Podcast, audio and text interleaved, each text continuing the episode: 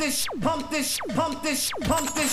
So you should pump this shit like they do in the future. So you should pump this shit like they do in the future. So you should pump this shit like they do in the future. So you should pump this shit, pump this shit, pump this shit. So you should pump this shit like they do in the future. So you should pump this shit like they do in the future. So you should pump this shit like they do in the future. So you should What's up, everyone? Welcome to Desolation Radio with Dan and Nath. Hi Dan, you alright? Happy New Year. It's a new year. And a happy new year to you, young man. Thank you. Did you have a good Thank one? you, kind sir. Um, it, it was okay. I just enjoyed the time off work. I did um, end up because uh, PlayStation had quite a good sale on uh, video games, so I bought this game called This War of Mine, and in it you play as a civilian, just you know, no army Hmm. training. So it's kind of like The Sims, but really depressing. So you have to not only like make sure everyone has to eat, you have to stop people going like really depressed and killing Wait, wait, themselves. wait. Is there a wider context? You, or is this just a guy in regular day to day life? Um, yeah, so you control like you can uh, go between three or four different characters, each have like special skills that have limited. But what's happened to the society? Oh, it's just in a civil war. Oh, right. Yeah, Okay, so it's based. It's based on. Oh, it's, yeah. Sorry. So it's based guy, on like- the developers. They experienced the war in Sarajevo. But, you know. Yeah, and so you know, like throughout it, you're just during the day trying to build stuff to stay warm, and then you go out and you like go into different zones. So you can either rob people who are just like caught up like you, Yeah.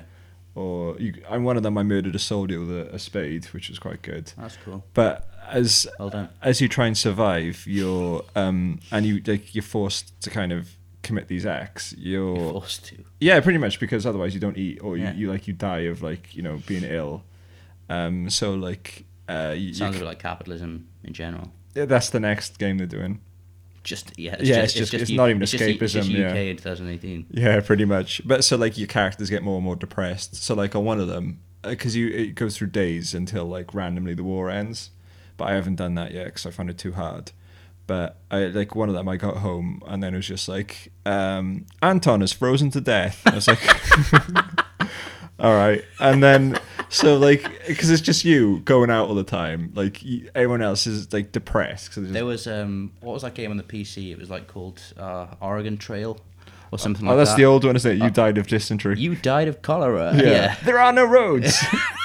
so like one of these, I came back and it's like Anton's frozen to death because winter's come and like I didn't have any Ah. enough fuel. To, and then like the just guy was just broken and sobbing on the floor, and then that was it. Then he just died. Like Wow, game developing is uh, taking a postmodern turn. yeah, it I, mean, I just prefer has. first person shoot 'em ups, man. Well, I mean that's like the an- antithesis of uh, FPS is like oh, this is actually what happens in war when you're civilian. It's Mm-hmm. like oh hey, you may have been like a high flying lawyer before it all broke out, but now those skills mean absolutely nothing. Yeah. As you're scavenging for like supplies to build a makeshift kind of uh, rat trap for meat. Oh, it doesn't even bear thinking about. I'd be absolutely useless. Any sort of Nah. skill, survival skills, writing essays, Yeah, podcasting. Oh, we could do like um, we could be like Resistance Lord, radio. or the alternative. Oh, yeah, that's one. That's a better idea than what I was gonna say, which is like Lord Haw you know, being the guy that does the broadcast for you know Nazi Germany, the British person that used to Do like the shipping like broadcast of like, and these areas have been bombed. Trafalgar one. But that guy, like, uh, was it Joyce or whatever, the Irish dude that did all the broadcasts for Hitler? James Joyce. Yeah. Yeah. Um, the guy that did all the broadcasts for Hitler. Um, like he got hanged. There was a program on Radio Four after like um after the war finished. Like he got hanged. But then they, there was another dude from Scotland who'd been doing basically the same thing. Um, and Were they, they, just, were they in Germany doing the broadcasts? yeah, Oh, yeah, right, they were in Germany doing the broad. Yeah, they were in Germany doing the broadcast, like basically like pro-Nazi propaganda, but in received pronunciation, sending it to like you know the British listeners, the soldiers, things like that. Yeah. But this is a Scottish guy did it, and I can't remember his name, but he basically got off. The, the judge was like, "Yeah, six months in jail, and then you're free to go." And he moved back to his like own village, and they went mental and started like smashing the, sh- the house, his house up where he lived and things. But apparently, it's because obviously we think about evidence and stuff nowadays. They didn't have any recordings of him. No. Oh, right. So it's just like circumstantial. Yeah, it was like, but everyone knew he did it, and they, and they Yeah. found transcripts later on, but you know he died by then. So, so okay, so new year, a new positive Wales. Nath, what's been happening? Um, well, a lot's been happening, um, or has there? I don't know. It's just it's, it's almost like the kind of the same grey tide of news, isn't it? Terrible. So um, one thing I did see on Wales Online, uh, Save Wom- uh, Womanby Street campaigners now want to protect live music in other cities. So it shows that Labour MP Jo Stevens, Eddie Izzard, Mm. who um, who loves Labour, and Kevin Brennan, Yeah. they all come down to say like kind of they came down to express their concerns about Womanby Street closing this independent music venue that um, was last year a local Labour council the Labour Council of Cardiff were planning to shut it down. Oh yeah. By the way, Kevin Brennan is a member of the parliamentary rock band MP4. Not MP5. That's Oh, a yeah, bit too so- cool. So that's the one. So basically, Kevin Brennan and uh, Jo Stevens and things have now claimed that they've, you know, the Save Womanby Street campaign led by Labour has basically now going to be adopted by England. So he says, Scottish government, the London mayor, and now the UK government are all considering follow the Welsh government's pledge to adopt the agent of change principle into planning law. I don't know. I mean, all this stuff is just so shameless. Like, I mean, it was a Labour council that wanted to shut down the independent venues in Womanby Street. This Labour council in Cardiff that have shut down, and in Newport that have got rid of all the good independent venues and just turned Cardiff into this bland, homogenous hellhole full of chain Yeah, restaurants. it's generic cityscape, Um, isn't it? And then there was an independent grassroots campaign, Save Womanby Street, which got immediately co-opted by Brennan and Jo Stevens because they're like, oh, this is a campaign to get onto. So once again, you have Jo Stevens and Kevin Brennan, who are in Labour campaigning against Cardiff Council, which is also Labour. So it shows like that. Well, I don't know. It's a whole grubby episode, but it's just a fact that now it's like this is how we do things in Wales. We're really progressive, and now England's copying us, but. They're taking credit for something, and nothing would have happened if it wasn't for grassroots protest. I don't know. That's disgusting. It's kind of grim, isn't it? Um, the other story that has been, or big Twitter story or whatever, has been that Yeah, the, it's the pretty funny actually. ironic thing that you know, so Neath Castle was flying the Union Jack. Like they apparently had a Welsh flag flying out in front. I didn't know Neath had a castle to be honest, and I've been to most of the ones in Wales, and and so there was, a, Castle Evans. there was a Union Jack in front of it, and in, not the Welsh Dragon. So there was a huge like online campaign, um, and people were like apoplectic. And you know, kicking off about the Union Jack, which was good to see, like sort of anti-British sentiment. That's always good. But Who built the castle originally, though? I mean, is don't this know. is this the I've got no idea. Um, but so there's a huge campaign like, let's get the Welsh flag back and take the Union Jack down and whatever. People dedicate a lot too much time and effort talking about it on Twitter. Uh, and then it transpired that there'd been there'd been like a fireworks display and like the Welsh flag had just been burnt and they hadn't and they hadn't like uh, replaced it so they like, just let put the British one up. Um, what have we got in storage? Got a pirate flag, yeah, rainbow stick flag- stick I'll anything just up stick the. U. Yeah. Um, but it, it's interesting because it does hark back to that another grubby episode of recent Welsh history, which illustrates a number of things within Welsh politics, and that was the flag outrage in Glynneath, I believe, um, around that area, back in maybe the early 2000s. And this is when Owen Smith was who was a reporter for BBC Wales. Basically, some royal had died, or there was some royal occasion, and Plaid Cymru at that time controlled the local council, and they took the British flag down and flew the the Welsh flag. Someone then, I wonder who, like started whipping up uh, sort of outrage in the town. How dare they take the British flag down during this like sort of patriotic time or whatever, and they're flying the Welsh flag. Owen Smith then like went around doing vox pops in the area, and just so happened to find, you know, like the three or four people who were militantly pro-British and were saying things like, "Oh, it's terrible flying a Wel- you know flying a Welsh flag should be bloody shame themselves, traitors and all that." Both Owen Smith and his dad are militant, militantly anti-nationalist, like hardcore, hard. I mean, the hardest of hardcore, like British Unionists in the old Labour sense. Uh, they've clearly got beef against the Welsh language. They despise Plaid Cymru. But I mean, there's loads of problems with nepotism. The fact that Owen Smith, you know, how do you? Yeah, I think he got he did his degree and then just randomly just joins the BBC as a producer and a reporter, Yeah. like as you do, you know, no. Do you train- remember on um, the day to day, you kind of um, Peter O'Harahan or something like that? As the Minister for Ships sprawls on the pin, it's back to you, Chris. No, it isn't, Peter. He's about to answer the question. He's about to admit to lying to the House. You've let him get away again. Where's he gone? Over there. Well, get him back. He's in a cab. Peter, you've lost the news. n- no normal person is going to be able to just waltz into a like a producer, an editor job, whatever the BBC like Owen Smith did. And it just so happened at the time that his dad, Dai Smith, was was the head of something at the BBC BBC Wales. So anyway, so That's, that's, that's a weird coincidence. yeah. So isn't it? so Owen just you know swans into the media like that. That's his that's his getting, and then he's just like running this story, which is quite cle clearly like agenda driven, designed only to sort of smear Plaid Cymru. And it's during that whole process, there's no like, hey guys, isn't this like really biased? And then there was even a clip in the Welsh News, and if you listen carefully, this is on YouTube. This this old bloke is in the town meeting, but he's also yelling about this flag, and then the BBC crew like c- come in and it starts playing, and he says something along the lines of, "No, I haven't been put up to this, or I'm not political. This isn't political." Um, I definitely haven't been paid. yeah, but what it was quite clear is that like someone within the local Labour Party branch is like, right, we need to manufacture outrage now and do anything we can to turn the spotlight of you know you know Plaid are terrible. I'm not political, Yeah, yeah. but uh, the local polit- council's yeah. shut off my yeah, heating. Yeah, basically. So so it, it, it got me thinking about that old um that old episode, which I don't know if people don't know about it, you should check it out on YouTube because it was a pretty it was pretty crazy. It's pretty crazy to think that you, you you can have like basically someone who you know like Owen Smith being in that position in the BBC, but then again, Lee Waters was like really high up in ITV and. He's always disliked Plaid, and anyway, so oh, depressed already. Yeah. Uh, oh yeah, that, no, that was the other thing. Um, Wales Online did like a Bevan report thing, and what was it? It was like eighteen. Um, I think it was six. I don't think it was as high as 18. well, it was like was it six challenges for Wales to overcome in the new year? Yeah. One's the cinnamon challenge. The epic challenges that Wales is predicted to face in 2018. I'm not going to go through this, but it's funny. It's a funny way of saying it. Like epic challenges, they turn like basically like the the, Yeah. the crisis of capitalism and the impending like global civil war and uh, cr- and They've turned it into like a kind of nice a, funny list. Yeah, like, a, a tough mud event, like, haven't they? Ooh, are you prepared to Ooh. deal with the global recession where automation is going to lead everyone to lose their jobs and uh, we're going to start turning on each other and it'll be like uh, Have like a, Sarajevo? austerity, austerity runs and things. um, so you can read that, but the challenge is capitalism and the, the impending. Uh, we should set economic a crash. desolation challenge that if we can overthrow capitalism this year, finally. Yeah, not the ice bucket challenge. No, no. Did you Oh. ever do the ice bucket challenge? I was actually going to. I was working in a pub at the time, Hmm. same as now. Yeah.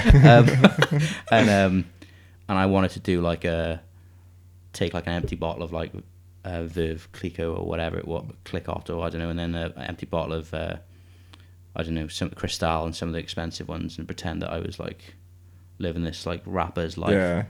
But I didn't do it because I didn't like getting cold. I was going to try and start the um, ISIS challenge, which you kind of nominate people to behead. Who would you do? Oh god, why wouldn't I do? That's my worst uh, worst fear. Being beheaded. Yeah. No, first being crushed to death by a rock. Yeah. Um, or you know, like, so basically like Not metaphorically crushed so basically death, like yeah. being in a house that gets bombed, you know, like so it collapses Oh, on yeah. you. Second, being burnt alive. no, actually being burnt alive first. Yeah. Burnt alive first, crushed second, third, shark, yeah. um, Fourth or three. and then fourth. Uh, well, the thing is, be, being beheaded, being beheaded, right? It depends if the person's doing it properly, isn't it? Honestly, being beheaded once it once it hits a carotid artery, you're gonna bleed out pretty much like Yeah. straight away. So, in many ways, I mean, ideally, I'd just like to be shot in the back of the head. Yeah. I mean, you could die naturally as well. I mean, Oh, yeah. yeah. as as, a, as an option, yeah. Yeah, but I just just a two two, bum bum back of the head, like literally painless. Like Oh, the, uh, being Was it the- electrocuted is painless. I don't know, man. Those guys look like they cook. Um, so in this book called Tokyo Vice, it's about this um, American journalist. Then he goes on the you know the Vice, the Vice department in his uh, local paper. So he's going around with these police. So um, and he says in Japan the culture is that they um, are really obsessed with how to do things properly. like so on Amazon Japan, like like most of the time the top selling books will be manuals on how to do things Oh, right, the, yeah. the right way. And one of those is the correct way to kill yourself. And in it, like, so he was saying, like, as a build up to this bit, that he went into this room and he said, like, something smelled a bit weird, but not like horrendous. But then there was this um, boy, I think it was, with his ba- on a bed, back, uh, t- you know, facing the wall, back against the room, not back against the room, you know. So, and he goes to touch it, and so, like, the police officer's like, Gaijin, because Gaijin means, like, you know, Western or whatever. It's like, can't you read? And on the, on the back, it says, like, listen, like, well, on the back was a note. It said, it didn't say listen, it was like, warning. What's up? Yeah. Hey, Hey, what's up, YouTube? hey yeah from the uh, oh my god there's a guy it was it was um it was paul logan uh or was it logan paul I want to apologize to the internet. um, just yeah. So anyway, um, said that he'd run a current through him himself, but Alright. apparently that's a really painless way to go. I don't know, man. But if you are um, obviously very depressed listening to this, like please donate all your money before taking your life. Okay, we're delighted to be joined today by Professor Kirsti Bohata. Kirsti is a professor of English literature at Swansea University, and we're going to discuss today her brilliant book, uh, Post Colonialism Revisited Writing Wales in English. I think that's the right way round. So, welcome, Kirsti. Thank you. Um, okay, so I guess let's get straight into it. Tell us about the book and, and why you decided to write it. It came from a PhD, and I decided on the topic because I could see that there were there were questions I had growing up in Wales that I wanted to be answered, and You're the right person for them. well, I I proposed several ideas actually, including kind of images of Wales, and my um, supervisor told me quite tersely that's been done. Oh, there you go. So I proposed uh, post-colonial theory because I had briefly studied it, it as an undergraduate, but not enough. So probably I was ignorant enough to want to take it on. um, but it really came from my need to um, work through my university experiences where I'd gone into university in Durham and realised how Welsh I was after a childhood of not really feeling Welsh, partly because I was told that to go back where I came from. So there was this sort of um, already lots of questions that I had about identity. And once you start reading any Welsh writing in English, and R.S. Thomas was a, an important writer for me at the beginning, very, very self aware of the relationship between Wales and England and um, sort of a narrative sometimes of defeat, but also of pride and history. So all of these questions were um, just swirling around in a fairly incoherent way. But it seemed to me that the idea of um, looking at the power relationship between England and Wales um, was a place to start, and that post-colonial theory was one model for doing that. So you said about you, in a way, it was it came from your own personal experiences and questions you needed answering. Um, were they all about identity?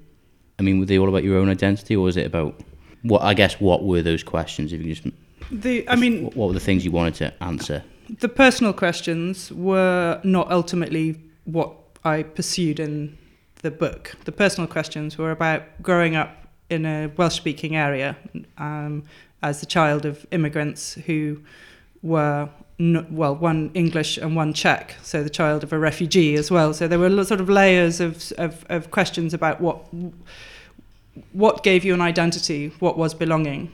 Because, and I was born in Wales, so when I was told about to go home, there was no obvious place. And I think having sometimes having the a sort of an outsider perspective allows you to ask questions that are relevant, and that's one of the things that post-colonialism does teach you the the, the idea of the hybrid or having a foot in in two cultures, and therefore being able to see both um, in a way that maybe you can't see from when you're entirely within them.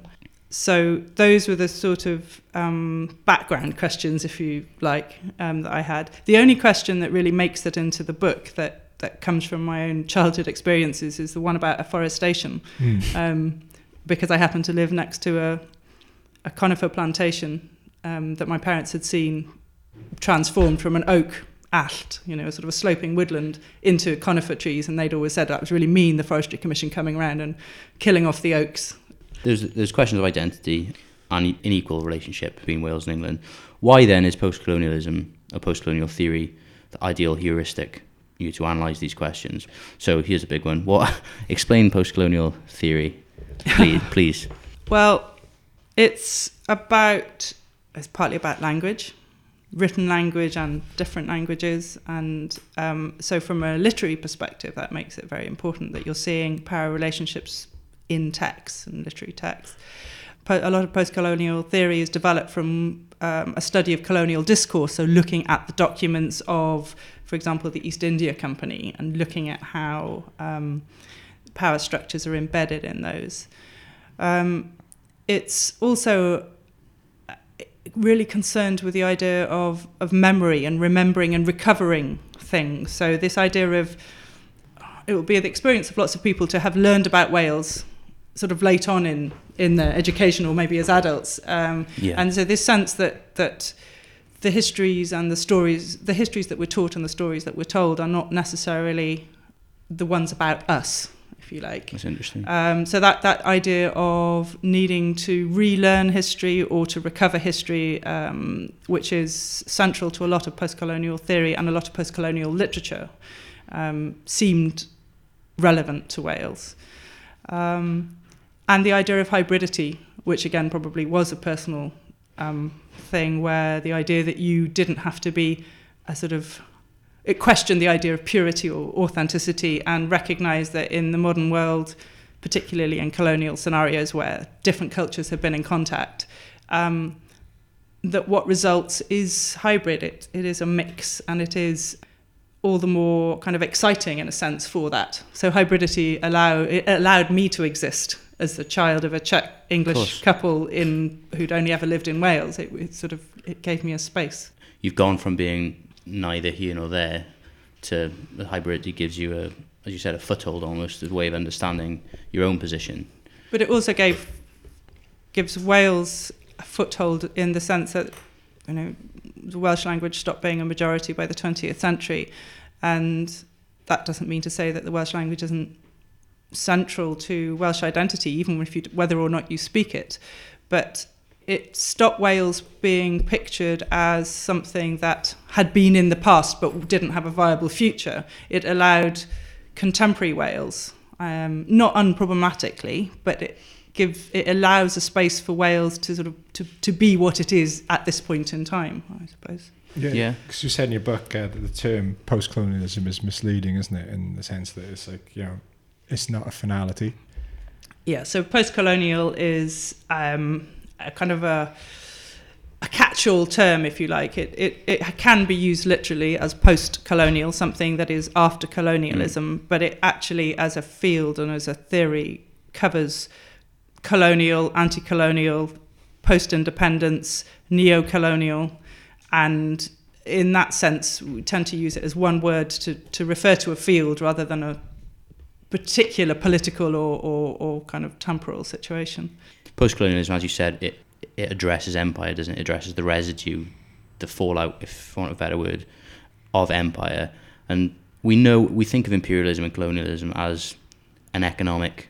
For those of you who like religiously listen to the podcast and are diligent in the reading that we provide, you will have read Lenin and th- and all the other theories the of and all the other here, and all the other theories of imperialism.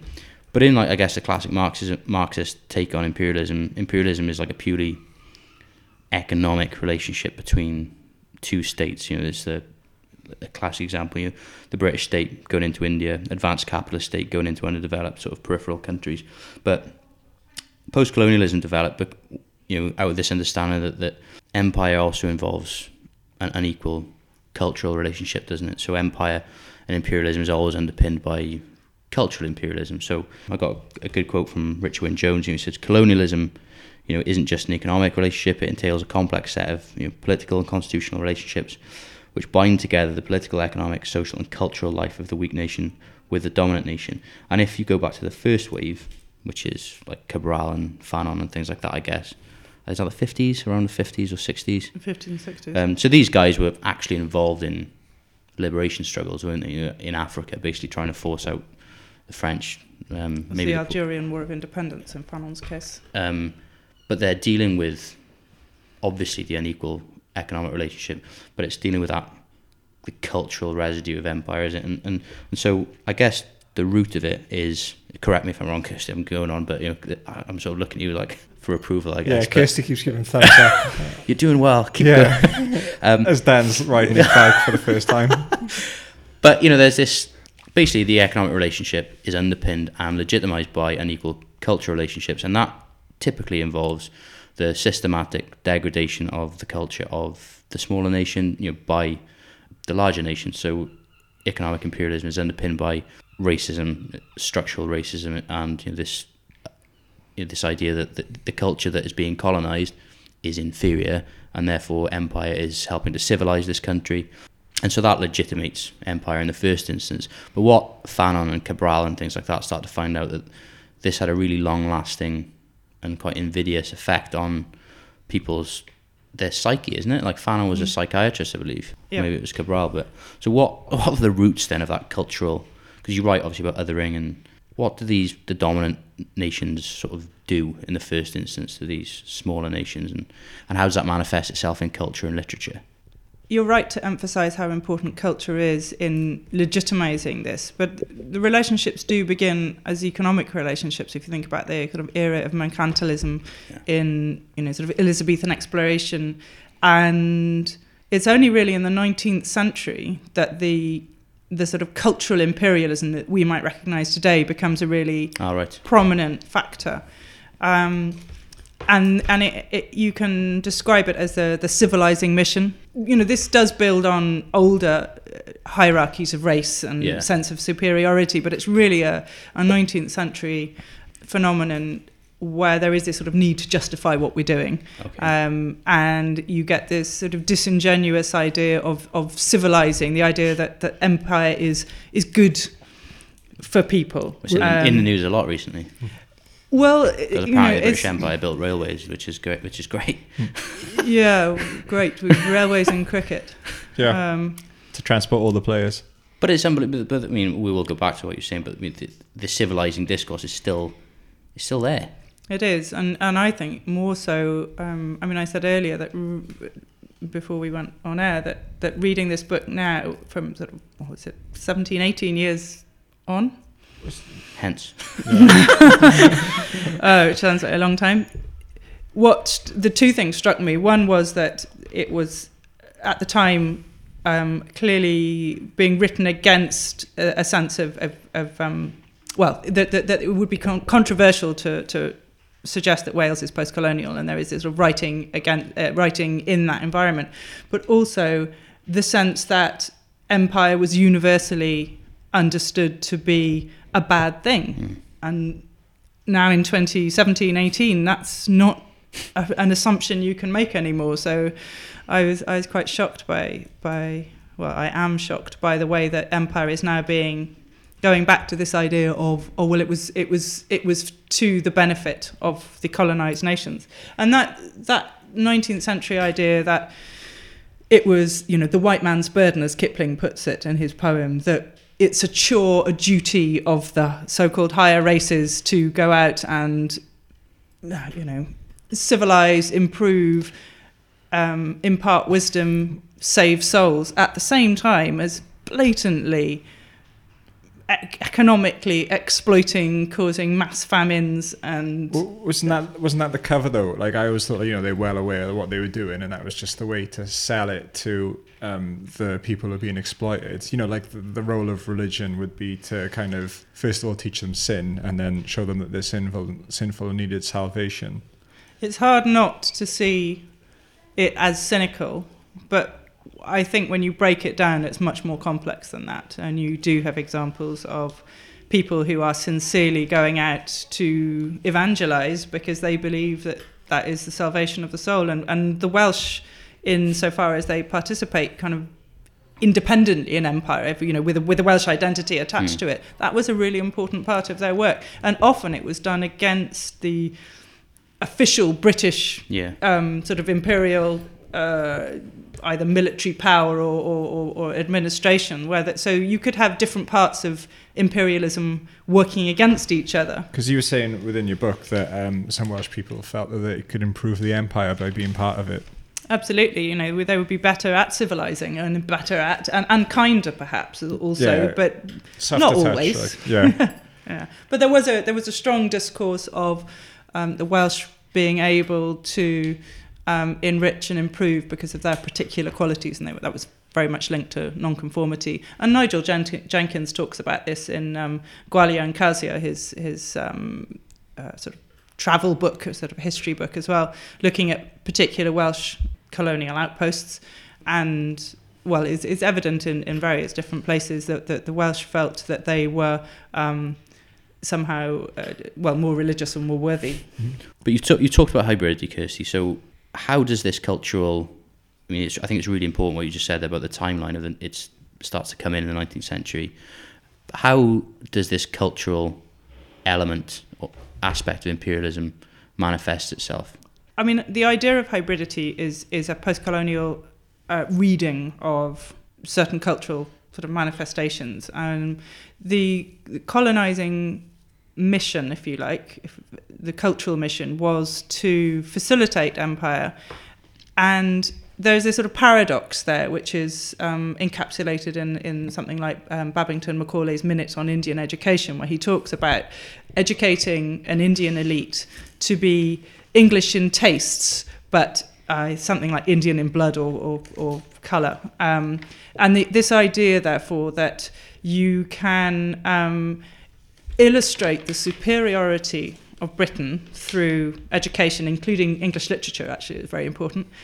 Um, and that you can create a colonial elite that will essentially um, have adopted your values, but that they will never become British. There's always the barrier, and in that case, it was a sort of a barrier, a, a racially implied barrier. But there is this um, always a, a kind of you can educate somebody so far, but no further. Right. Um, you were saying as well, wasn't it? That's almost like where the like uh, a term of Britishness, isn't it? it? Is you're British, but you're not English. Is that you're not just quite there?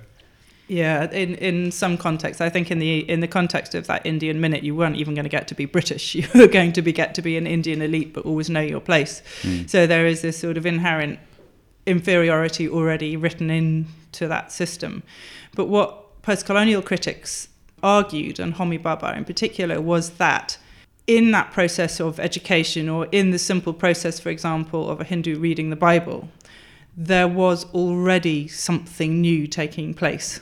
That the the the colonizer couldn't control the knowledge, if you like, or the education that was being passed on, and so that even in mimicking the colonizer, that was always a blurred copy, and there was always slippage, and almost hybridity was a form of resistance built into the whole project. That um, something new and something different that the colonizer wasn't in control of would be the result of that. Um, now, some people have criticised Bhabha and said, well, that puts too much kind of control around the colonizer. But actually, when you, if you pursue it, the idea of something new coming out of the c- colonial contact is, is, is ultimately what hybridity is about. That the and the idea that that might question both cultures, I suppose, um, both the colonized and colonizers' um, views of the world. Well, we're going through, I guess, our conceptual toolbook. You've written about uh, Edward Said and the concept of othering. Explain othering, please, if that's okay.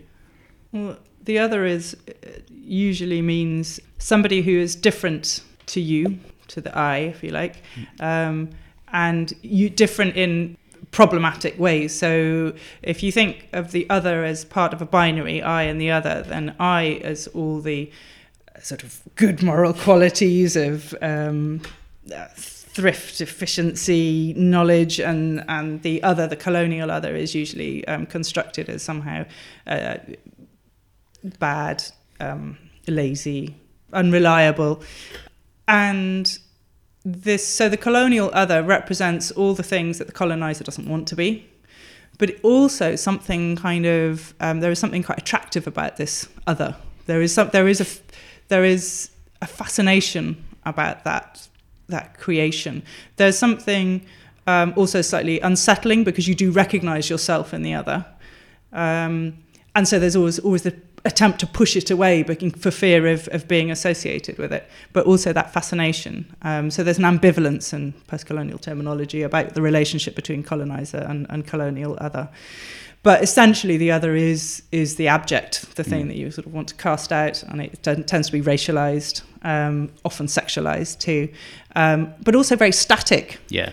sort of the other is is um, doesn't change much and there's not much differentiation and you find quite a lot of similarities in different colonial forms of otherness if you like um, in, in different regions Othering is surely one of the most relevant post-colonial theories and, and or terms f- to understand like contemporary imperialism and, for example, the way that we talk about the war in the Middle East and people in the Middle East and stuff today. It's just, you know, as you said, that almost this homogenous group of people with no internal differences or anything. It's just them basically.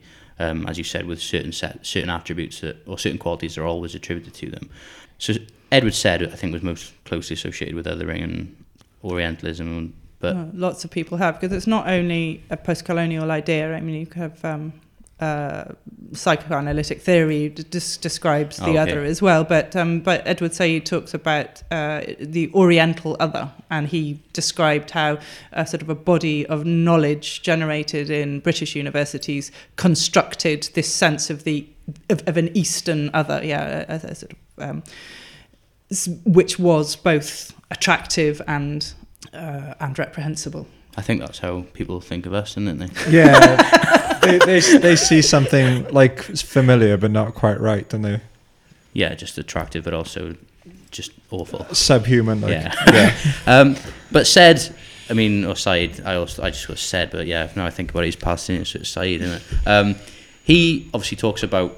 I mean, he looks at the way the other and Orientalism, this like the the Eastern other, is manifest in literature, doesn't he? And Kipling and imperial literature and stuff, isn't it? And But I mean, he writes also about British classics like Jane Austen, or certainly kind of one of the, the central areas of uh, post-colonial literary criticism was to reevaluate British classics. So things like Jane Eyre, for example, has been reread with Bertha Mason being properly recognised as the kind of racial other that she's cast as. Um, and people like Jean Rhys, who've written, um, who wrote a novel imagining Bertha Mason's uh, prehistory in um, in the Caribbean. So what what this woman was like before she married Rochester and was taken away and, and shut up in an attic and only viewed by literary critics as a manifestation of a white woman's um, anger. yeah, So and then she burns the house down.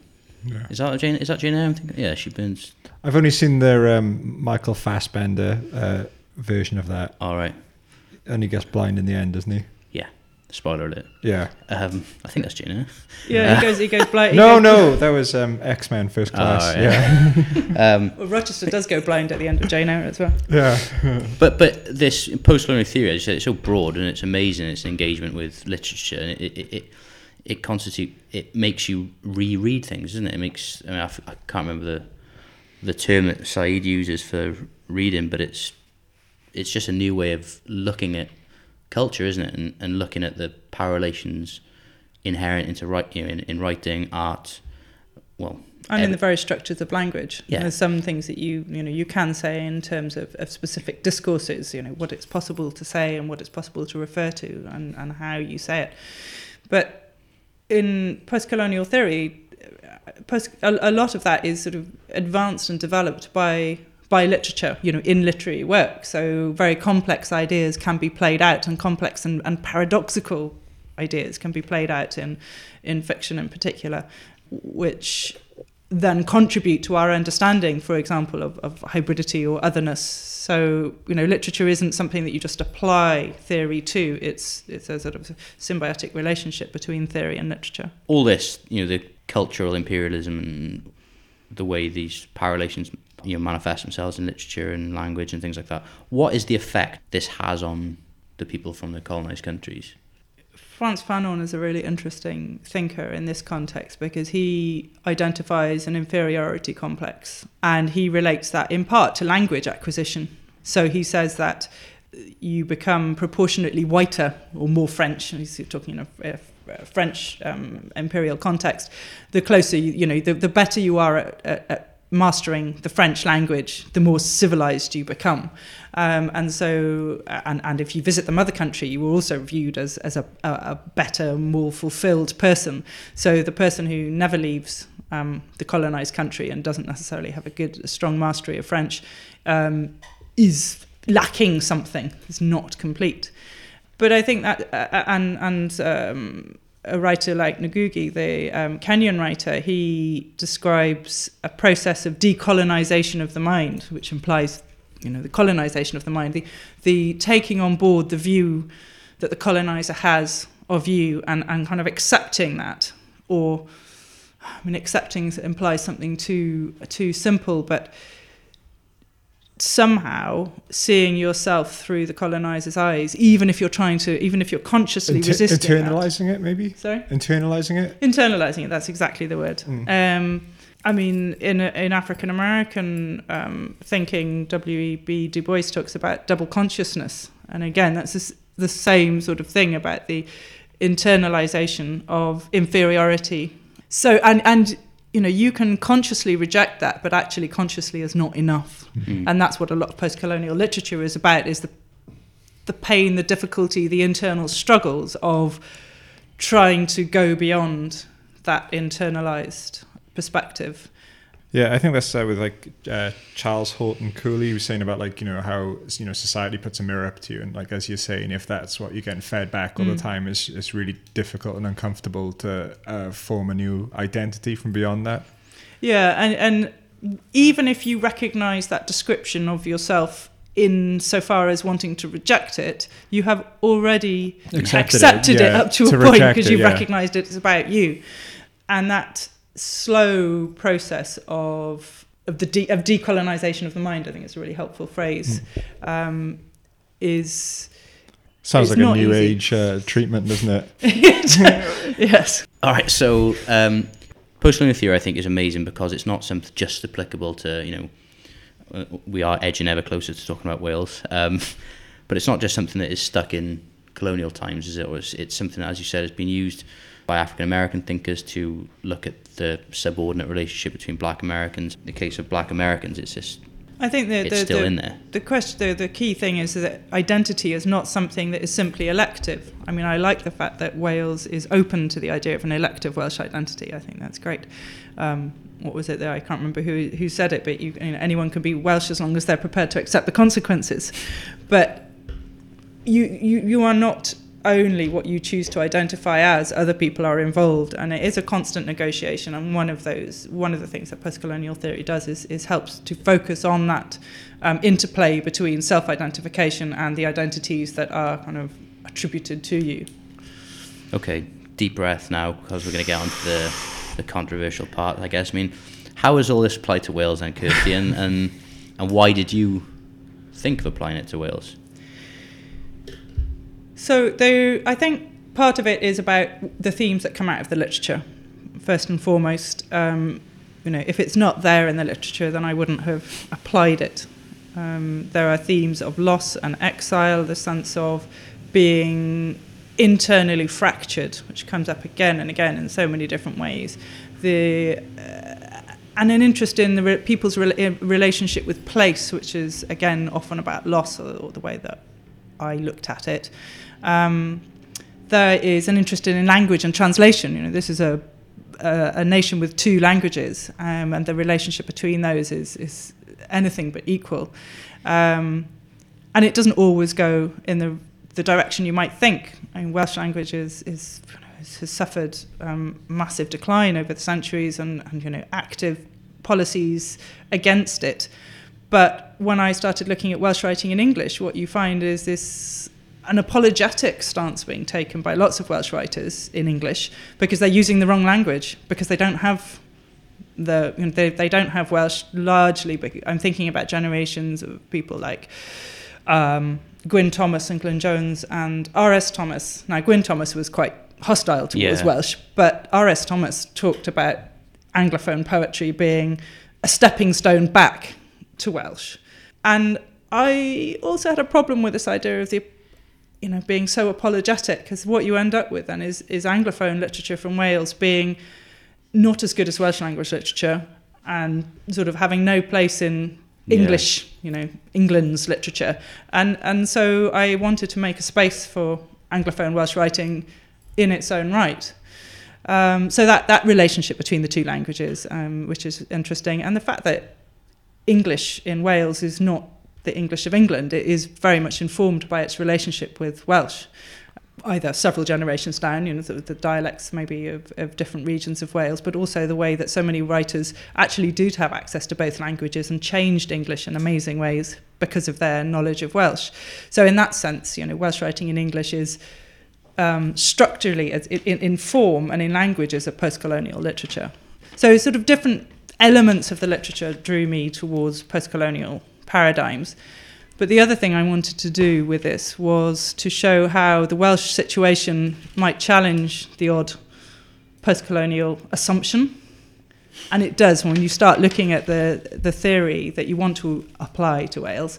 I think, hang on, this doesn't work. Suddenly we're talking about things that are regarded as foreign, but they're not foreign in Wales, you know, or there's an assumption that all white Europeans are kind of it's a homogenous category in lots of post-colonial um, writing. So there was, you know, there was a, a sort of an interest in writing from Wales, from Welsh experience out, uh, intervening in post-colonial ideas in that way.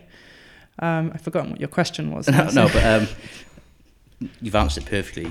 But what I was going to ask, and I think we talked about briefly off air, was at the time, as we know, there's a bit of controversy because the idea of Wales being thought of as a, a country that where you know post-colonial theory might apply, some people were hostile to that idea. Why would you say that that was?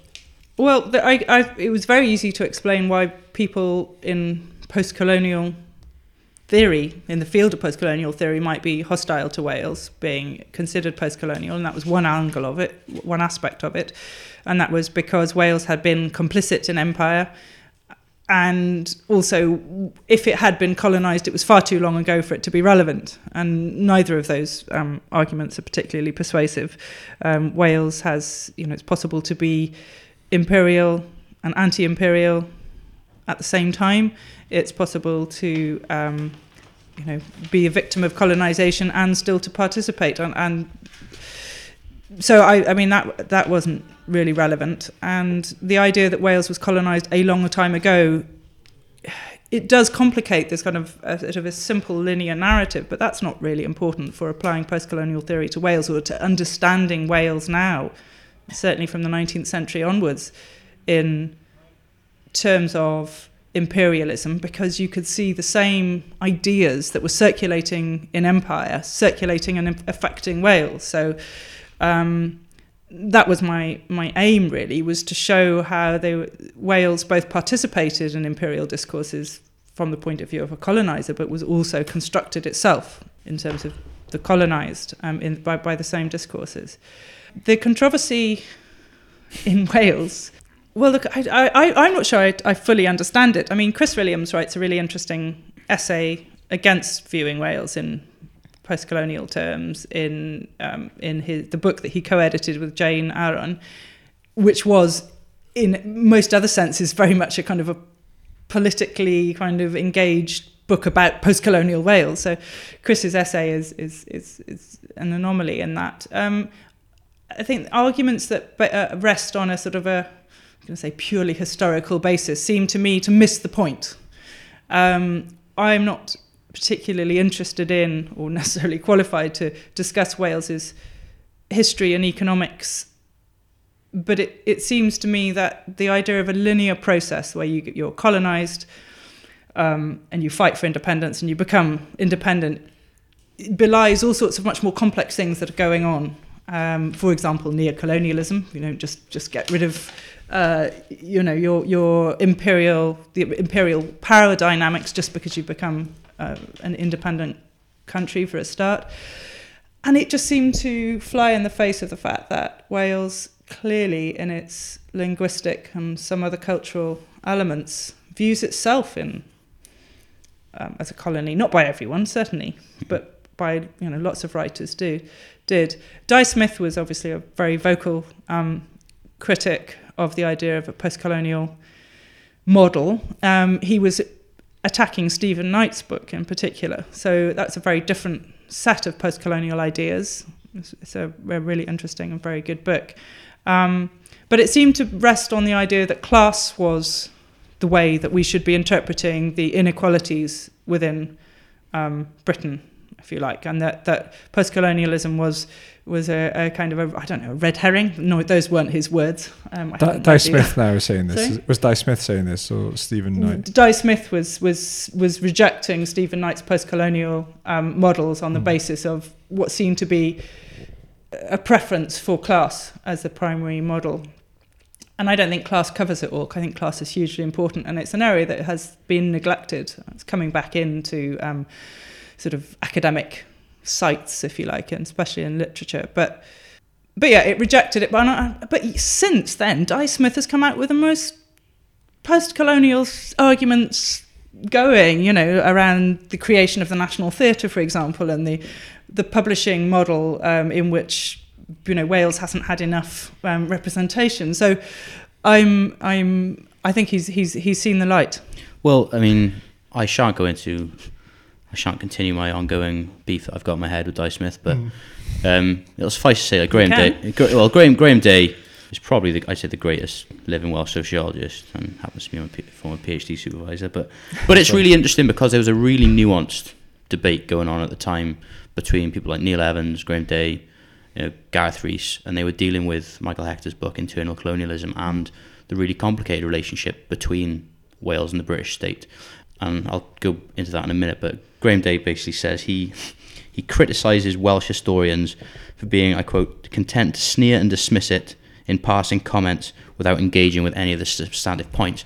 And I hesitate to use these words, but it, honestly, when you read some of these critiques by Chris Williams and Dai Smith, I honestly sometimes think that I don't think they've read internal colonialism, and I don't think they've read post-colonial theory because it's like it's almost I don't know. I just get the impression of gatekeeping. It's like this is our field. How dare you come into it with these fancy theories? Like Immanuel Wallerstein's like world systems theory is like an amazing attempt to make sense of you know the interrelationship between the, the world economies. Sociologists thought it was brilliant. You know, political economists think it's brilliant. Thought it was brilliant. Historians had a problem with it because like actually it wasn't that simple.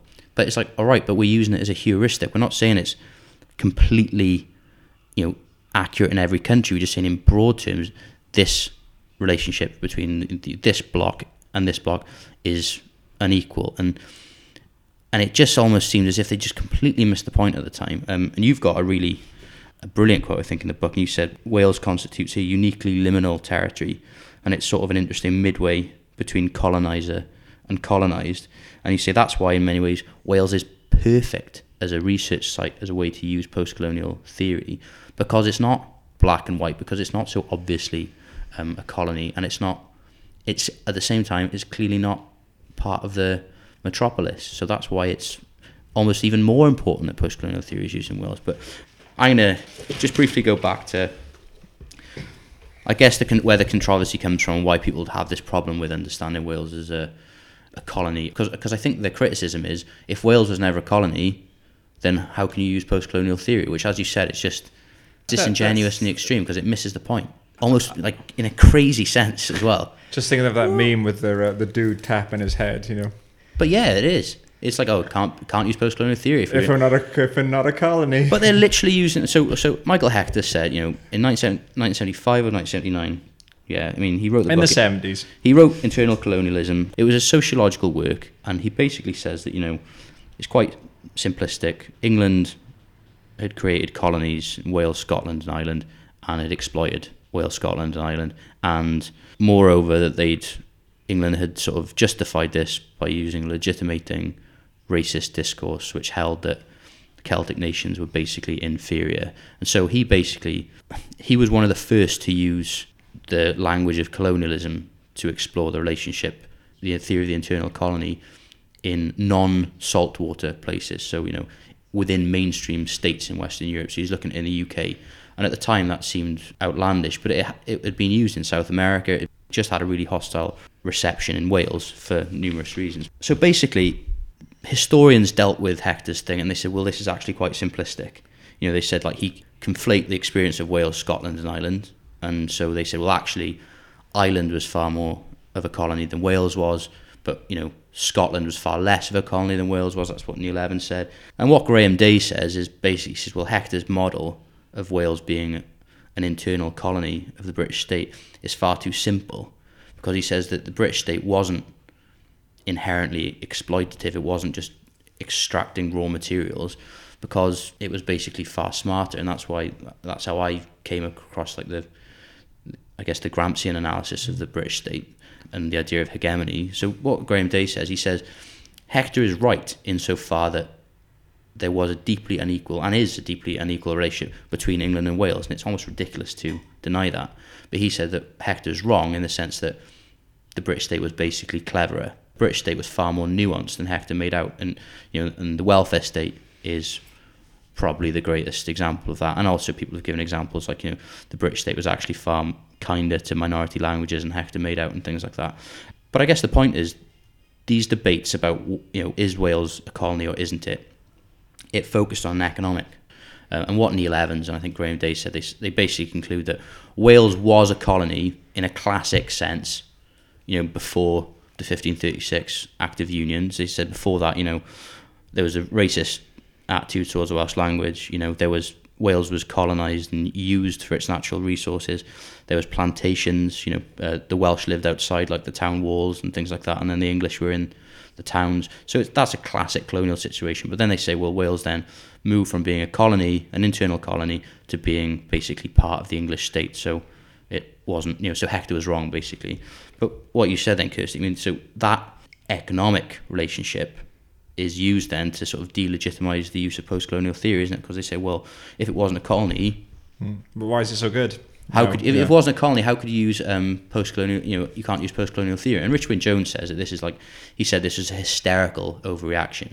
And one of the reasons, uh, let's be clear, is that Hechter and inter, in, internal colonialism, it kind of problematizes Britishness because Hechter kind of basically implied that Britishness was a form of false consciousness in Wales, and he calls into question the legitimacy of the British state um, because you know if the British state started off, you know, if Wales is a colony and is continues to be a colony and exploited, then naturally the British state is no longer sort of legitimate. And for people like Dai Smith and dare I say Chris Williams, the British state in their sort of labourist worldview is the greatest thing of all time because they view the British state in this quite narrow terms as a social democratic experiment. I won't go there, but because internal colonialism and the idea of post-colonial theory potentially undermined Britishness um, and the British state, that's why I think there was this massive overreaction, like, ah, this is irrelevant. But what I'm saying is that the original debate was about an economic relationship, you know, Wales and England, and just because Wales wasn't a classic colony in the same sense as like India was or even Ireland was, it doesn't mean that post-colonial theory isn't applicable. Well, that's my take on it anyway. Ireland was rejected as a as a model of post-colonialism because um, it was regarded as you know too close to Europe, part of Europe, white in that binary. But now, I mean, it's, it's been been accepted um, for quite a long time. Uh, you know, it's, it's, always there as an example in, in kind of more recent post-colonial writing. I mean, to go back what you were to what you were saying about historians. I mean, there are examples of historians who do see Wales in colonial contexts. I mean, there's the R.R. Davies who talks about that early that medieval period as when Wales is a, a proper colony, if you like. Yeah. But you know, Gwyn Alf Williams is when was Wales. Yeah. I mean, that's a very long description of a of a colonial and post-colonial um, nation. I, to be honest, prefer to sidestep all of this because I'm not sure that it helps to say Wales is a colony. Because what do we mean by that? A colony? Which colony? Yeah. You know, Zimbabwe, South Africa, Caribbean. You know, I mean, w- a colony is just a, a very loose concept. Um, imperialism, I think, is much more important and insidious and harder to pin down. And I think there is definitely an imperial relationship between um, England and Wales. And that manifest, manifests itself differently at different times to greater or lesser extents. Um, so, so actually trying to, to pin a label on Wales has never been part of what I was trying to do. And because it's about literature, perhaps also, I can sidestep that to look at the ways in which there are parallels, discernible parallels there. And that's what's interesting, is actually looking at more detailed cases. You know, and even in the economic case, you can look at kind of detailed examples. Um, but to say Wales is a colony also risks undermining the detail and the and the kind of and the extent of the atrocity of the British Empire overseas and possibly including Ireland. If you look at the famine, what was you know the famine in Ireland and the famine in India were happening sort of roughly the same time. So there are there are reasons to say that there are comparable elements rather than to simply just say Wales was a colony or Wales is unpro- unproblematically post-colonial. And I am slightly uncomfortable where I hear people just state those facts or Yeah. that you know or that Welsh writing in English in my field is a post-colonial literature well not all of it and Mm. not all the time and in, and, and anyway what do you mean by that so I think you know the more we look at specific examples and we look at the detail and we actually try to push against those terms of colonial and post-colonial and problematize them then we actually get to something that's a little bit richer and more useful that's not to say that I don't agree with you. That defense of, you know, no, it's not a colony or no, we're not using post colonialism is, I think, over the top. And it is defensive and, it, uh, um, and, and as I've already said, not right. but, but I do think we need to be nuanced. And otherwise, I think we risk applying fairly meaningless terms.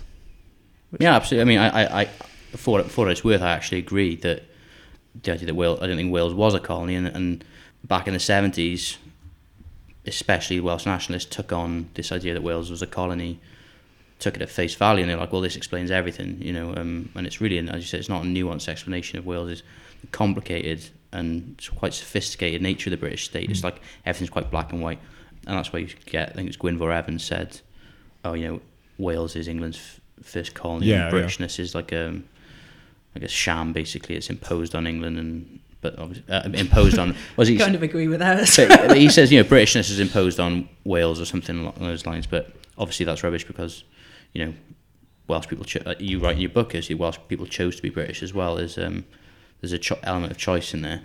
Yes, although what, what, what choice means in that context, I mean, I think that's the issue around assimilation and um, acculturation. The, the idea that th- there is a there could be a definite advantage, particularly when the penal laws were still in place, for being English. So how much is that a choice if you if you choose to become anglicised or you choose to become English if you can?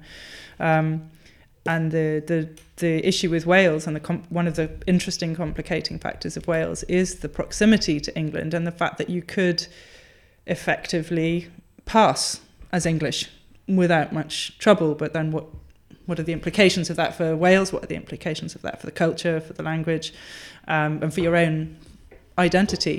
Um, which you know, it's a, again a theme that crops up a lot in Anglophone literature. I'm thinking about reading some of your book back to you now. As, uh, It's like a court case, isn't it? you said, in 2004, you wrote this. Uh, but let's say that post-colonial theory does, app- which which we think it does apply to Wales. You you you take these concepts of safe self-alienation, hybridity, ambivalence, and like inferiority complex. And and, and if uh, if I may, I'm going to read an excerpt.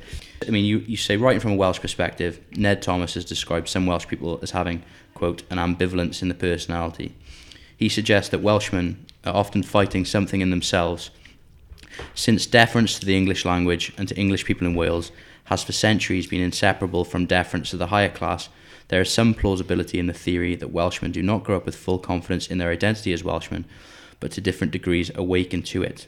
And that process of gaining confidence, straightening the back, and holding the head up high is a painful one. And that meets with some internal resi- resistance, as with the awakening of a suppressed class or group anywhere. And then Raymond Williams also dis- discusses a Welsh sense of inferiority in his essay Welsh Culture, where he interprets what might sometimes be mistaken for pride and confidence as a defensive exuberance. Who has not heard of the fluent Quicksilver Celt making rings around the dumb English? The energy of the talk is indeed not in doubt, but we have to listen more carefully to what it's really saying. It's often a lively exuberance. It is just as often an unmitigated flow to prevent other things being said. And what those other things are, we hear more often amongst ourselves. An extraordinary sadness, which is indeed not surprising, and at the edges, an implacable bitterness, even a soured cynicism which can jerk into life. This is what makes it hard to hear, as a fantastic comic edge or a wild self deprecation, as a form of pride, a wall of words anyway, so that we do not have to look steadily and soberly at, what's ha- at, at what has happened to us. Um, which is quite bleak actually from old Raymond.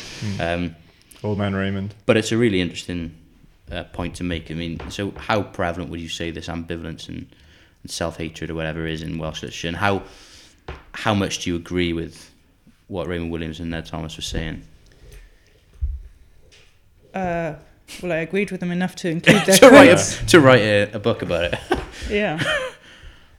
So uh, it's easier sometimes to have other people say those things for you because I think I would be quite uncomfortable about sitting here and saying that that the Welsh, Yeah. such a you know representative person who exists, um, feel a sense of inferiority. But across the literature, um, there is that. I mean, there are examples of people writing about you know, characters, for example, who are who are struggling with a sense of, of at least divided allegiances. I, it's actually quite hard to think of a quote off the top of my head that that kind of encapsulates that. But I mean, R.S. Thomas's poetry, to go back to that kind of early influence of his writing, he paints the Welsh as a people who are always in retreat. Was one of his lines. That there is this sense of um, failure or the inevitability of defeat. You know, so he's writing that sort of sense of, of some sort of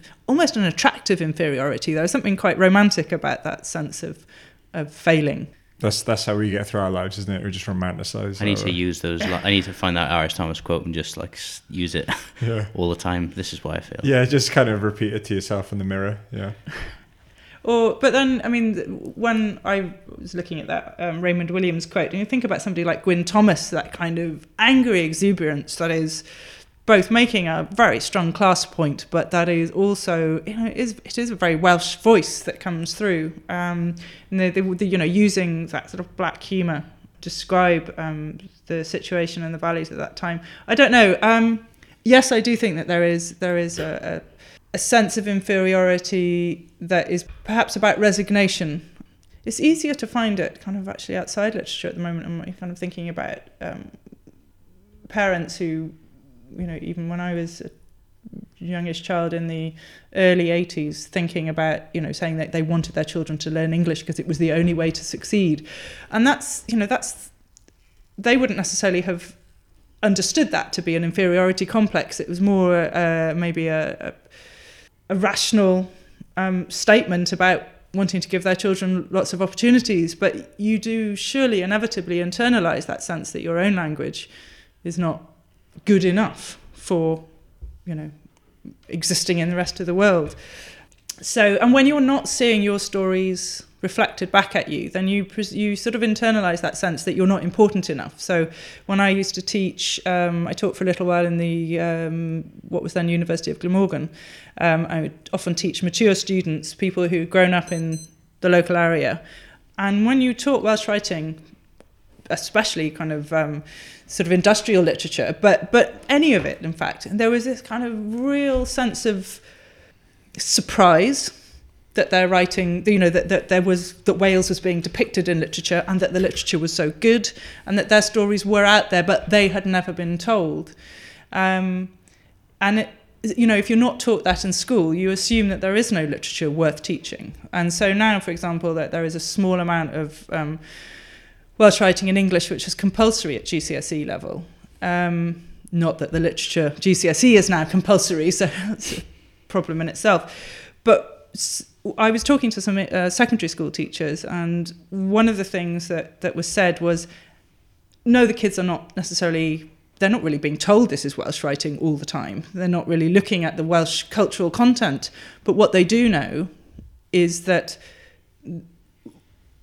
these writers are from Wales and that they're good enough to be on the curriculum. And just that sort of connection, um, you know, sort of breeds a sense of self-esteem in the, the nation's literature. I'm not saying that's going to overturn the economic inequalities, but it, these are important cultural steps, just showing that, you know, you are legitimate, you've got the institutions that can promote and teach you about your own past through your own um, literature. Uh, and, and that's what's missing in the 20th century, and that's what writers come back to talking about um, the fact that you know you could have been growing up anywhere because your education was effectively designed from outside, or um, that you no longer had access to the language that your parents had because they hadn't taught you because um, there was a disadvantage to speaking Welsh. Never mind being bilingual, but it was actually be better not to speak Welsh at all because of its association with. Uh, an inferior status. But in thinking about Wales as a, a colony or post-colonial country. Where does devolution fit into that, and, and does it change anything? in cultural terms, devolution uh, made has made a big impact. Partly um, because you can do a lot with not very much money. Partly because um, culture was kind of a brief that the assembly had right from the beginning and um, wanted to do something with. So, uh, you know, the establishment of something like the Library of Wales with the marketing budget that it had behind it, it, it has made a difference in the sense that people are aware of the brand even if they haven't read it, any of the of the text. There is this, the idea that there are classics in the English language, um, but there was also more money put into publishing and, and having an indigenous publishing industry in Wales is crucial. And that didn't really exist until well, actually the 1980s I said 1960s in the book but that was really when the Arts Council for Wales came in. It's not until the 80s that Seren Books are publishing you know a kind of a systematic uh, an important um, an important list from the beginning. Um, so and the other thing I think that devolution, the other impact that devolution had was in the academic field, where Welsh writing in English hasn't been a particularly prestigious area. I was told, you know, you can't you can't do Welsh writing in English and expect to have a career on on that alone. But what happened with devolution was around 99 2000 all of those kind of um, handbooks to or a companion to different types of literature you start seeing welsh writing having a place in there and because there is the, because there is a political identity, you know, Wales is now officially a devolved nation. I think that had an impact on the wider um, field of English literature, and people felt if they didn't think Welsh writing was great, that doesn't matter. They felt obliged to acknowledge that it was um, an entity in its own right. So the the political situation had an impact on the academic one. Uh, Kirsti, within your book, uh, at one point you um, draw the issue that uh, Wales being represented uh, or personified in a, a, female form, and then you make the point saying that that kind of gives the connotations that Wales needs to be protected, perhaps by like England or the British state. I was just wondering, like, how you'd kind of um, see intersectionality working with within uh, post-colonialism. I think it's quite important to be aware of kind of the gendered experiences of colonialism and post-colonialism and that's one of the things that post-colonial feminism has done is tried to show how uh, the woman question, if you put it in Victorian terms, plays out in anti-colonial independence movements, for example. There's often this tendency to say, well, we need to have um, we need independence first and we'll deal with women second. And in fact, Helen Mary Jones talks about this in a Welsh context. You know, the, the nationalism um, should be about all of the people, not just, you know, the country, which is sort of essentially uh, regarded as, as men and then women coming second. Um, and in fact, in Wales in the late 19th century, women were a part, or, or, women's rights were seen as an important part of the nationalist movement, the anti-colonial movement, if you if you like. Um, Wales is figured often as a woman, but so were lots of countries. There is a sort of default female mm. form, um, you know, allegorical form for for nation, but in the sort of colonial or in the imperial relationship between England and other countries, England is often seen as um, uh, paternal, so the, the colonised countries, Scotland, for example, Wales, um, in literature are often presented as, as peasant women for to, to marry in to marry the uh, usually a soldier or a general or mm. somebody of higher class status and a man. So the marriage narrative, if you like, is, is a way of talking about the uh, relationships between the countries and, and promoting union. But there's also this idea of Wales and Celtic countries as wild and overly emotional and poetic, if you would put it more yeah. positively.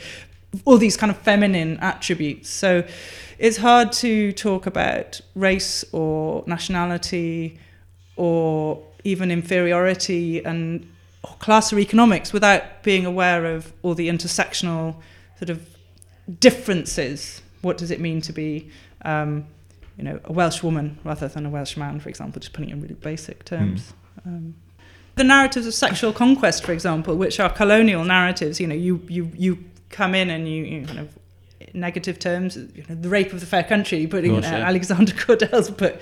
Um, Classic. the idea all of that language is sexualized it is gendered so um, you know trying to explore those dimensions of the way the way the welsh are represented as kind of uh, libidinous and also therefore aligned with um, Africans because of the sort of the idea of sexual kind of excess. There are all these sorts of interesting parallels that you can start teasing out of the literature, which is one of the things I try and do. Like within the blue books, you were saying that you know uh, women were often you know seen as just I was gonna say just really wild and you know couldn't be yeah unfit mothers Yeah, and, yeah. and and not not not proper moral guardians and that becomes you know an issue right through the 19th century and into the 20th of the Welsh then making sure that its women uh, are are above reproach keep them in line. Wales, that's uh, England's view, isn't it? All right, we're going to go back to post-devolution Wales, I guess. I mean, you, you wrote at the end of the book, Kirsti, um, and again, I'm going to read it back to you.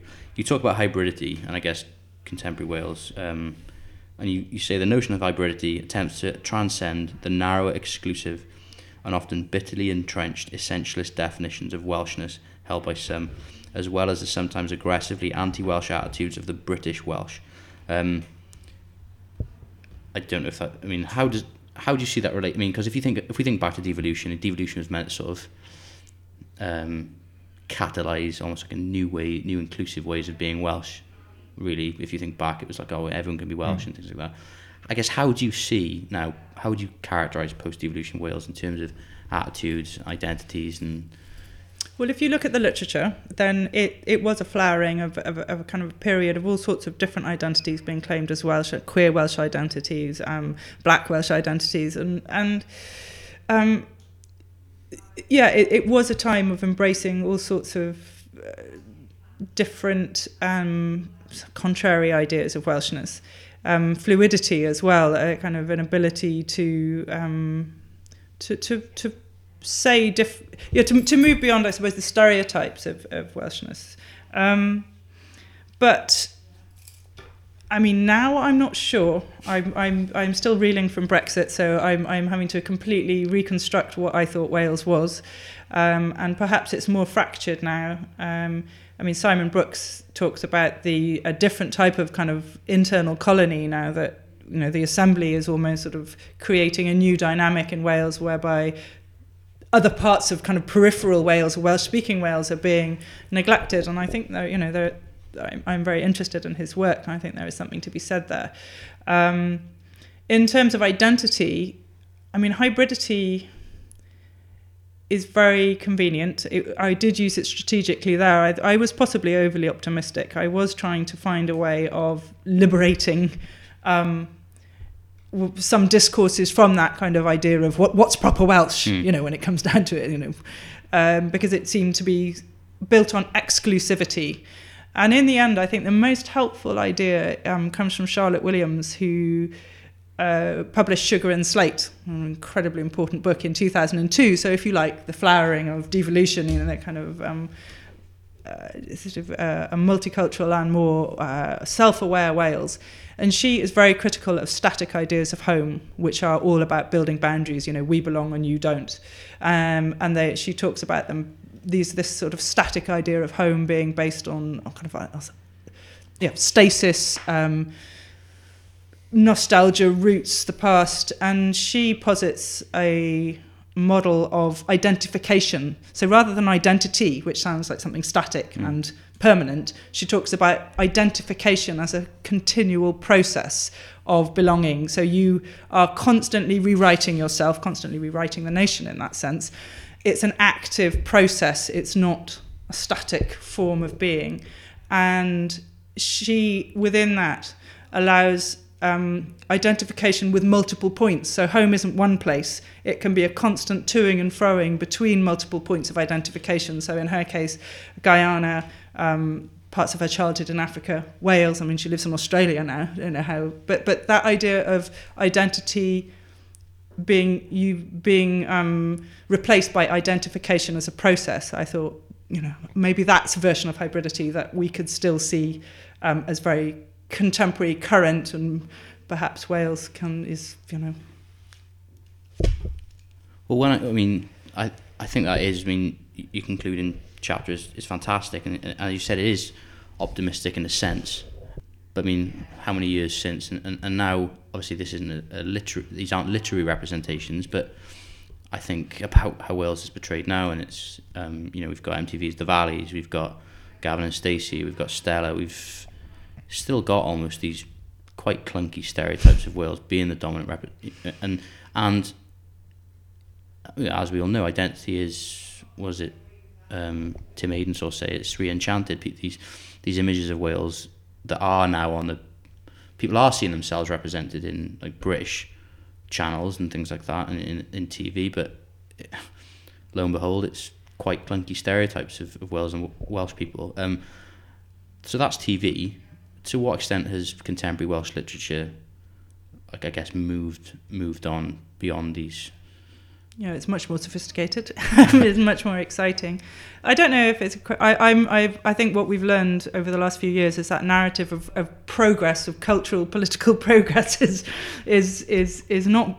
It's not going the way we thought it might. Um, I think what's exciting is that Welsh writers are probably more aware of their own literary heritage through projects like the Library of Wales, um, and they are engaging in kind of witty and sophisticated ways, and they're not they're not um, narrowly kind of well, they never have been restricted to only talking about Wales, but they're doing it in in inventive ways that link that, that, that are outward looking. I mean, thinking something like Alys Conran's Pigeon, which she sees a Welsh language experience of, of a boy being exiled from his language in a in a young offenders institute, and the comparison is with an Urdu speaking boy who's also there, and, and neither of them can quite articulate their own selves until they learn English as a weapon. In fact, you kind of weaponized perfect English.